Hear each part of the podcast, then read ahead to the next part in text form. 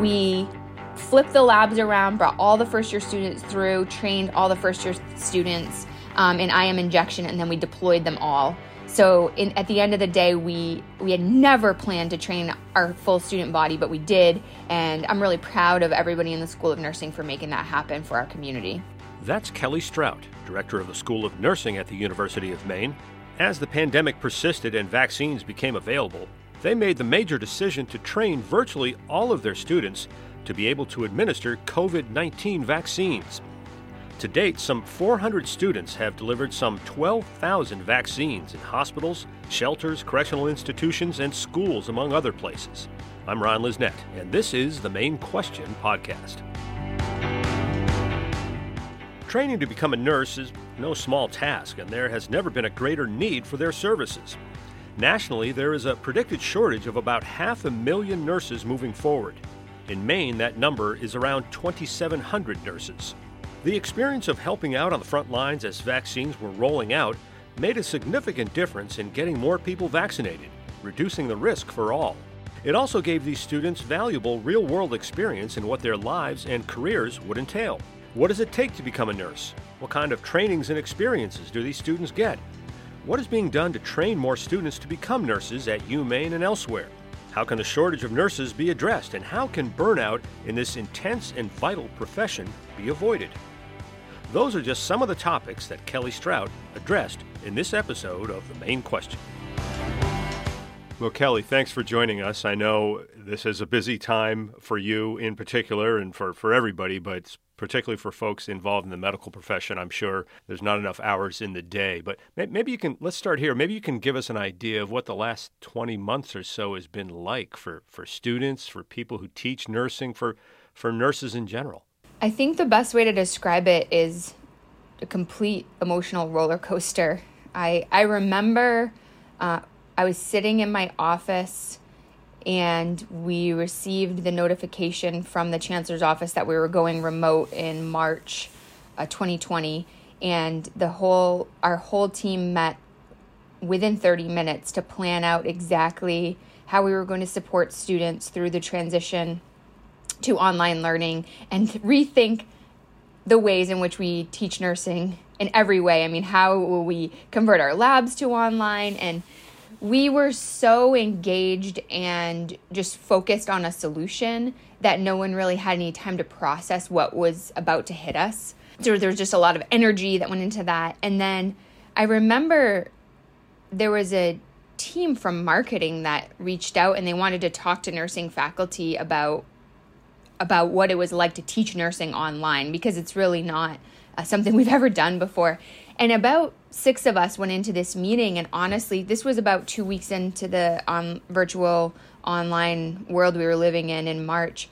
And at one point, he asked us a question, and I can't even remember what the question was, but everyone in the Zoom room just started crying, all the faculty that was, you know, it had kind of hit us what was coming. Uh, we were reading the stories out of New York. We were reading about how they were ordering extra freezers to store dead bodies and how overwhelmed the nurses were there. And we were just anticipating the worst here in Maine. So that was a really low and scary part of just not knowing what to expect. We didn't know anything about this virus in the beginning and how it was going to affect all of us. But as time went on, uh, there was a lot of excitement. You know, in the fall when vaccines came out, we were so excited. And I remember the first day that we started vaccinating nurses and healthcare professionals in in December, early December. I started seeing pictures of my friends getting vaccinated and I started crying, but this time it was more about joy and and just just a light at the end of the tunnel and our students were so excited to start vaccinating the public and you know the faculty we were just we were just everyone was on board so it's been um, really a tremendous roller coaster of of exciting new opportunities of you know bonding together working toward a common cause but then also you know fear exhaustion um, loss so we, we've been, we've probably experienced every emotion imaginable over the past 20 months. I have no doubt. Now, there was there were so many needs and such a shortage of medical folks. The the School of Nursing made a decision to train the entire student body to try and pitch in. Can you talk to us about that? That sounds like a, a major undertaking. Sure, it was. It was never our intention to train the entire school, but our our stance since the beginning on the pandemic was to um, adapt and be flexible and work with the community to to pivot to support the community's needs. So initially when we were entering the spring of 2021 when vaccines were available, we had planned strategically to revisit and retrain all our students who are seniors in IM injections run them through labs, uh, have them complete the CDC trainings for the COVID 19 vaccine. And that was all implemented into the senior year curriculum. So we were planning to deploy around 100 nursing students.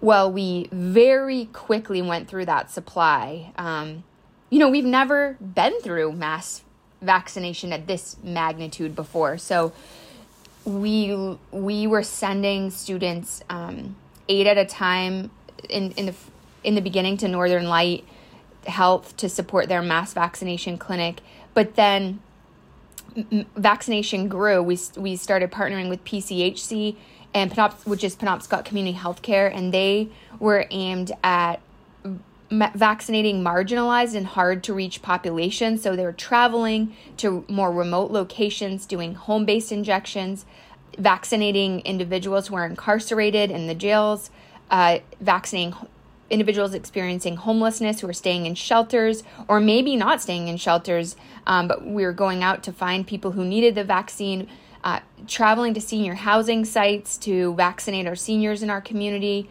and then also going to workplaces.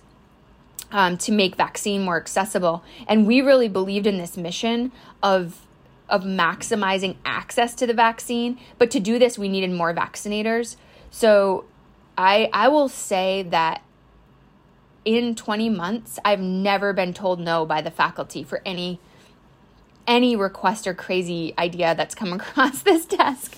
So we we first moved to the junior year students and that's when they typically learn the IM injection. So by the time we knew we needed more um, vaccinators, they had already naturally been through that part of the curriculum. So we were able to deploy the junior students. And then once we went, exhausted that supply, I went to the second year faculty and, you know, they flipped their curriculum around to include uh, lab days for IM injection training and CDC trainings.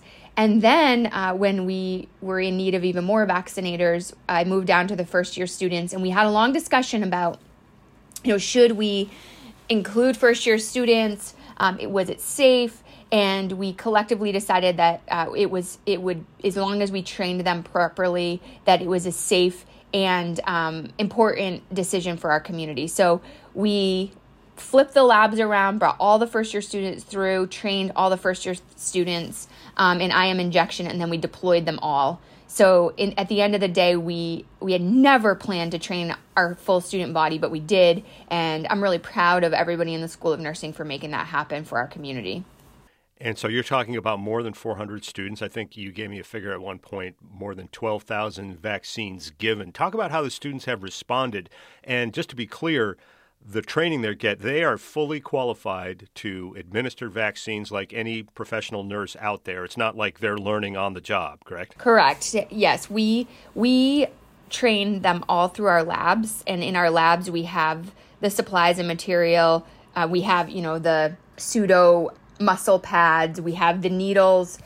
We take them through you know the the theory and the science behind the vaccination process, and then they're trained and then the other the other important piece to note is that while they're out in the community vaccinating, they're also supervised by qualified registered nurses. So they're not just out there by themselves. Um, they're they're supervised at all times. Our students, while it was an extra effort that they had to engage in in terms of the training, I think that it was really a light in the pandemic that our students had the opportunity to vaccinate our community. These clinics were very joyful people were so excited to get a, a shot. You know, we don't see that very often in healthcare where you're just excited to show up to, um, you know, a nurse or a doctor or a hospital or any kind of healthcare facility. Usually it's because you're sick, right?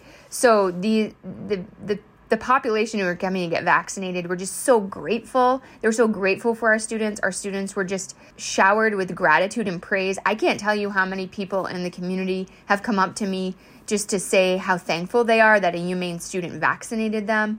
So, you know, they were living through history. This period will be in history books, and they're living through a public health case study in epidemiology.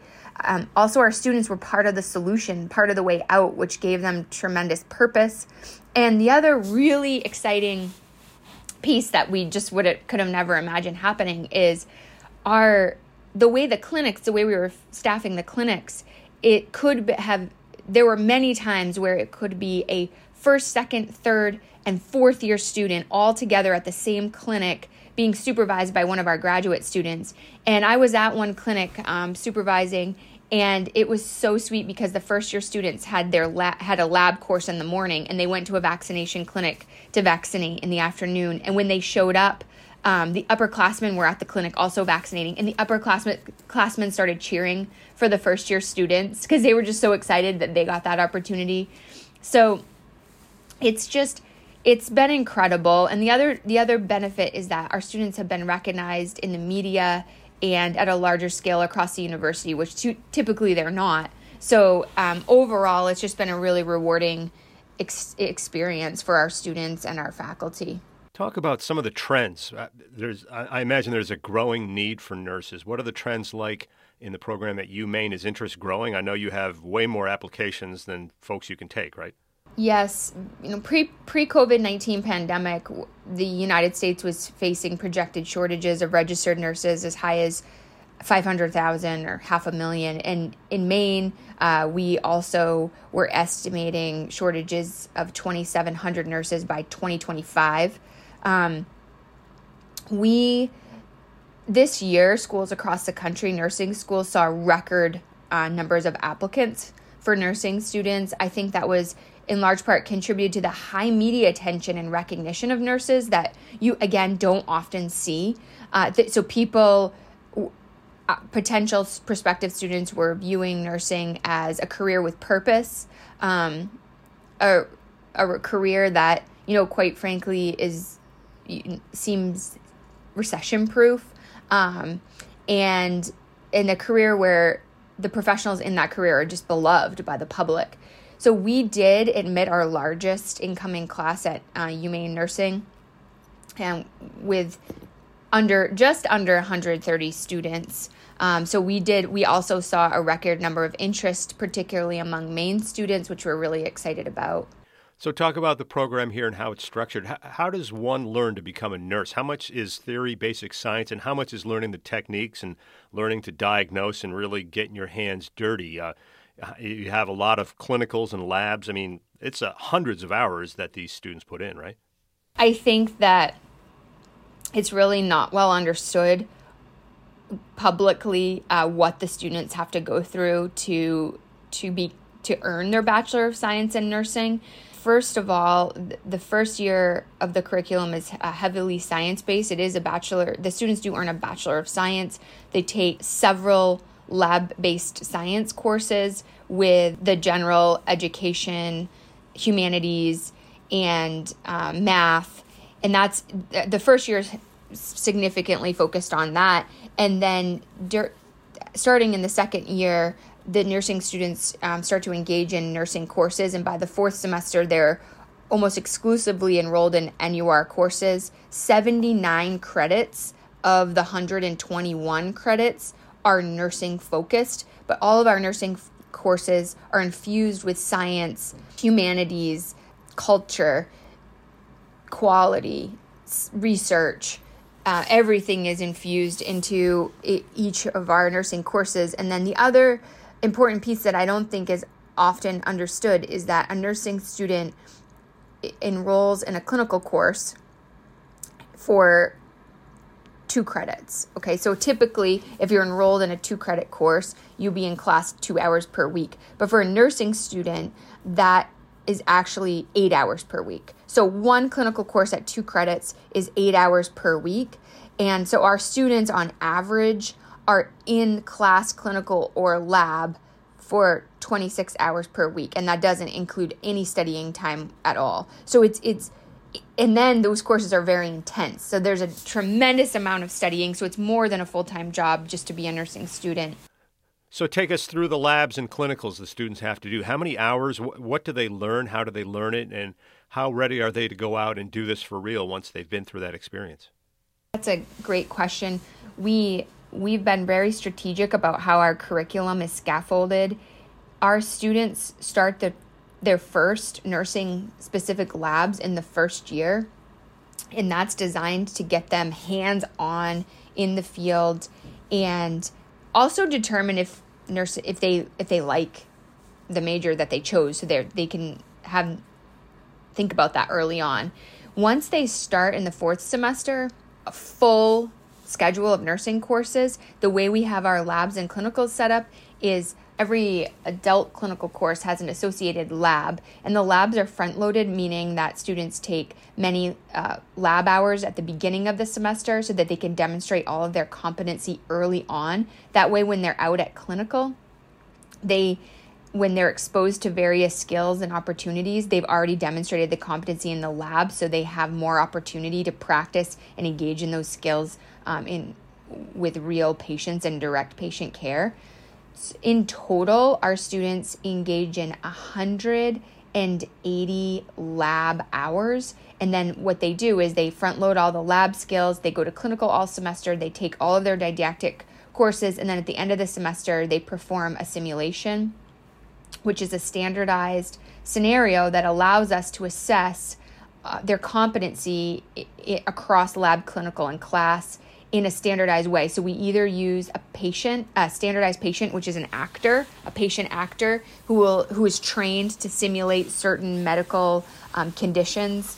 Um, and you know certain behaviors and then the student uh, is assessed on their ability to respond and provide safe uh, evidence-based care or they're um, they're simulated using s- simulators but for the lay public it's it's a robot essentially. So it's a mannequin that can talk, birth babies, have a heart attack, and then our students can practice in a safe environment on these simulators. They, our students complete a total of 750 clinical direct care clinical hours. So that is working directly with human patients in a wide range of settings nursing homes, hospitals, jails, schools, across all populations older adults, pediatrics, obstetrics, neonates and they are ready to graduate. I mean, they have the, the 750 direct care hours, 180 lab and, and simulation hours, and then significant didactic coursework to prepare them. And of course, after they graduate, they need to take a national licensing exam uh, called the NCLEX, and then they become registered nurses. And then they move into t- most most of them will move into year long nurse residency programs where they will continue their training as registered nurses in hospitals. So, talk a little bit to us about burnout. We hear so much about that going on in the medical field nurses, doctors, other folks that, that work in, in that field. Do you talk about that with the students and, and what's. Uh, what's that been like? You know, dealing with the, the pandemic. I'm sure that you know sort of gas on the fire a little bit uh, in terms of that. Yes, we're we are seeing burnout across the board, even with our students. Um, the students, faculty, staff, the nurses all around us. And honestly, that has come fast and furious and been layered on top of you know all these other challenges we're facing within the profession you know the the challenge to deploy staff students to support staffing in the workforce, the challenges to um, deploy students to support vaccination, the shortage of nurses that was already existing before before we entered this pandemic, the the rigor of the curriculum and the challenges to get students through the curriculum, and then this burnout uh, came with severe intensity, to be honest with you. So, what we're doing, I recently applied for a grant that we should hear about very soon. Um, that would enable us to, that would provide some funding for us to start to infuse strategies mindfulness based stress reduction, and other environmental strategies, maximizing the resources that we have on campus through the Campus Recreation Center, uh, through the Counseling Center, through the Student Wellness Center, but intentionally infuse those um, throughout our curriculum and help guide the students through mindfulness based stress reduction strategies so that when they graduate, they not only have the knowledge, skills, and ability to practice as safe and effective and evidence based care, but they also have resiliency. They have mechanisms that they can control to support their own self care and resilience and address the demands in the environment they're entering. Because at the end of the day, we can't change the environment that they're going to enter into. It's very stressful. Um, the stakes are high. It's also a very human emotion. It's a profession with a lot of human emotion. So, you know, you're going to feel extreme sadness potentially about the loss of a patient or circumstances in which you're you're you're facing um, with patients in your care. So y- we need to armor our students with resilience, and so that's really the goal where we're heading in the next phase of this pandemic, hopefully starting in the spring. We've we've started to roll out some strategies for our students right now. We just hired a student success coordinator and that and she's collecting data right now on, you know, our our students common stressors, what resources that they that they feel they need um, to support their non-academic success. You know, the other part of the student that isn't just about, you know, their how they're doing in school and how they're performing academically. But in the spring, we really hope to intensify this so that our students graduate um, uh, and are and are resilient, so that they can combat burnout. Because we can't have in this in this nursing shortage we're facing, we can't graduate nursing nurses who then uh, burn out quickly because they don't have this the skills and the resilience that they need to face the demands of the environment everybody thinks of nurses as pretty much only working in hospitals, but they are in a lot of other places besides that. Can you talk about some of the other places where nurses are present providing care? You know, if I had a dollar for every single time I tell someone where I work, they they say, "Oh, so you're not a nurse anymore?" um, I would be rich because people, you know, the society really uh, envisions nurses as working in hospitals, but nurses are everywhere. We have nurses working in primary care, nurses um, caring for patients who are incarcerated in jails. We have nurses traveling to patients' homes who are homebound to provide, you know, wound care, medication management, um, assessments, hospice, um, supporting patients through peaceful end of life. We have school nurses who've just been completely unsung heroes throughout this pandemic. Um, they've been instrumental in contact tracing and to providing support for families and students and getting kids back to school. They've supported policy to support prevention of disease transmission of COVID throughout our school districts. And so nurses are everywhere and they um, they're really instrumental at a population level at preventing disease, um, improving chronic disease, treating uh, patients um, from a physical and um, spiritual, psychosocial perspective, you know, in providing holistic care in all areas. We've heard so much about the shortage of nurses out there. Um, what is being done to sort of address that uh, and recruit more people, try to get more people into the profession? UMaine system in 2017 uh, stated that we would double enrollments across all four of our campuses. Uh, there's been a so we've all across our our university system, there's been a um, concerted effort to increase enrollments.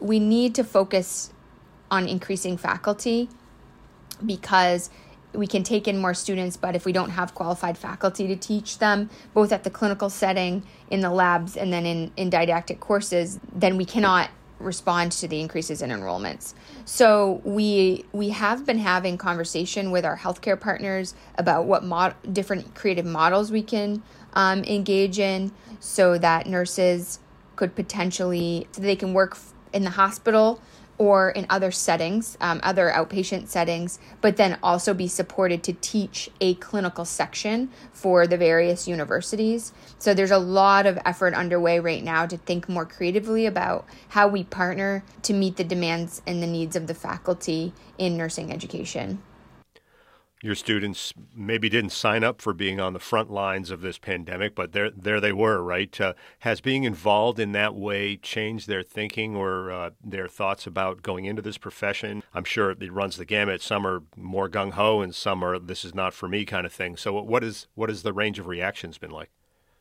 It's so interesting because I go back to the first question you asked me. What's you know how have your what how is how have the past 20 months been and if you would have asked and I had these thoughts back in March 2020. Um, I was really worried about nursing students.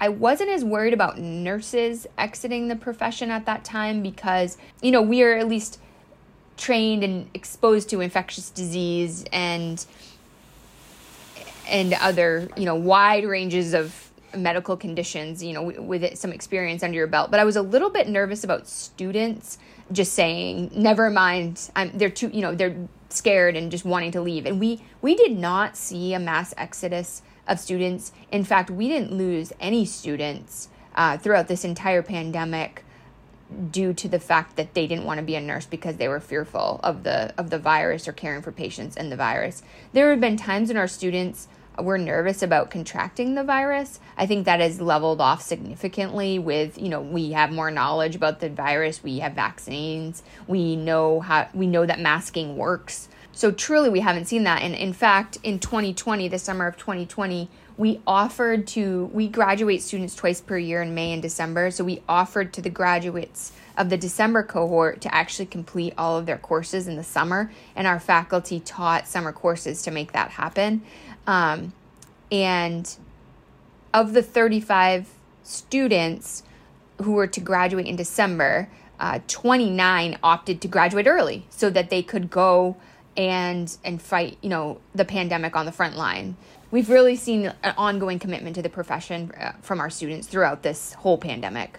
Look into the future. What do you what do you think you'll see? What do you hope you'll see as, as trends and things coming down the pike for, for nurses and teaching? Well, as someone who is, you know, passionate and researches prevention and non pharmacological interventions, and um, I truly believe that our public health infrastructure in our country and state was incredibly weak and underserved. And we saw that. We saw the implications of that in this pandemic. And so, my hope and what I believe that we've learned from this is to invest significantly in public health and community health, value the role of public health nurses and, and nurses who work in the community, value prevention and behaviors that prevent disease, and um, see an, an expansion of research in this area and see nurses excited about working in these fields that's really what I'm hopeful that we'll see in in the next phase of our profession into the future. Well, you guys are doing great work, and I know it's uh, recognized, and uh, we thank you so much for uh, sharing your story with us. Thank you. As always, thanks for joining us. You can find the Maine Question in a number of spots Apple and Google Podcasts, Spotify, Stitcher, and SoundCloud, UMaine's Facebook and YouTube pages, as well as Amazon Music and Audible. Please consider subscribing to hear all of our episodes. Questions or comments, drop us a note at mainequestion at maine.edu. This is Ron Lisnet. We'll catch you next time on The Maine Question.